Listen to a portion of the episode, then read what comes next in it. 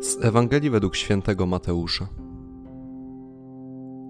Jezus powiedział do swoich uczniów: Wy jesteście solą ziemi. Lecz jeśli sól utraci swój smak, czymże ją posolić?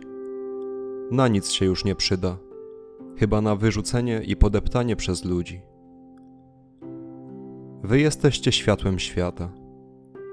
Nie może się ukryć miasto położone na górze nie zapala się też lampy i nie umieszcza pod korcem, ale na świeczniku, aby świeciła wszystkim, którzy są w domu. Tak niech wasze światło jaśnieje przed ludźmi, aby widzieli wasze dobre uczynki i chwalili Ojca waszego, który jest w niebie.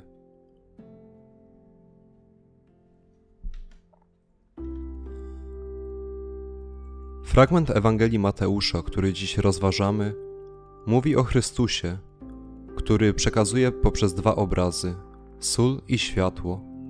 Jakie jest zadanie Jego uczniów, do czego wzywa tych, którzy podążają za Nim, a zatem także i nas. Sól ma własności konserwujące, zabezpiecza żywność przed gniciem i rozkładem, ale nadaje także własny, charakterystyczny smak. Chrystus wzywa tych, którzy idą za Nim, aby byli solą ziemi. Chce, byśmy wśród byle jakości i zgnilizny tego świata wskazywali na Niego, który jest życiem i nadaje sens życiu każdego człowieka.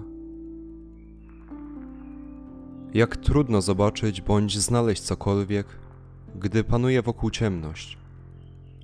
Bez światła nie ma życia, celu i nadziei. Pozostaje jedynie rezygnacja, bezsens, nihilizm. Pan, który jest światłem, powołuje każdego z nas, którzy chcemy być Jego naśladowcami, abyśmy byli dla tego świata, w którym żyjemy, światłem. Dzięki niemu ci, którzy są w ciemności, będą mogli dotrzeć do Niego, światła, które nigdy nie gaśnie i oświeca każdego człowieka. Jak być solą ziemi i światłem świata? Sami z siebie możemy być jedynie prochem bez smaku, nadającym się jedynie do podeptania, lub nikłym płomykiem, który trwa na ułamek sekundy i gaśnie. Jednak nie opieramy się na sobie i naszych siłach, ale pokładamy ufność w Nim, który jest życiem i światłem. Staniemy się solą i światłem na tyle, na ile pozwolimy Mu działać w nas i przez nas. Kiedy ostatni raz pytałem Pana Boga o to, czy moja decyzja, czyn, słowo jest zgodne z Jego wolą i nauką? Czy trwam w stanie łaski uświęcającej? Poproszę Pana, bym w mojej codzienności był w nim solą ziemi i światłem świata.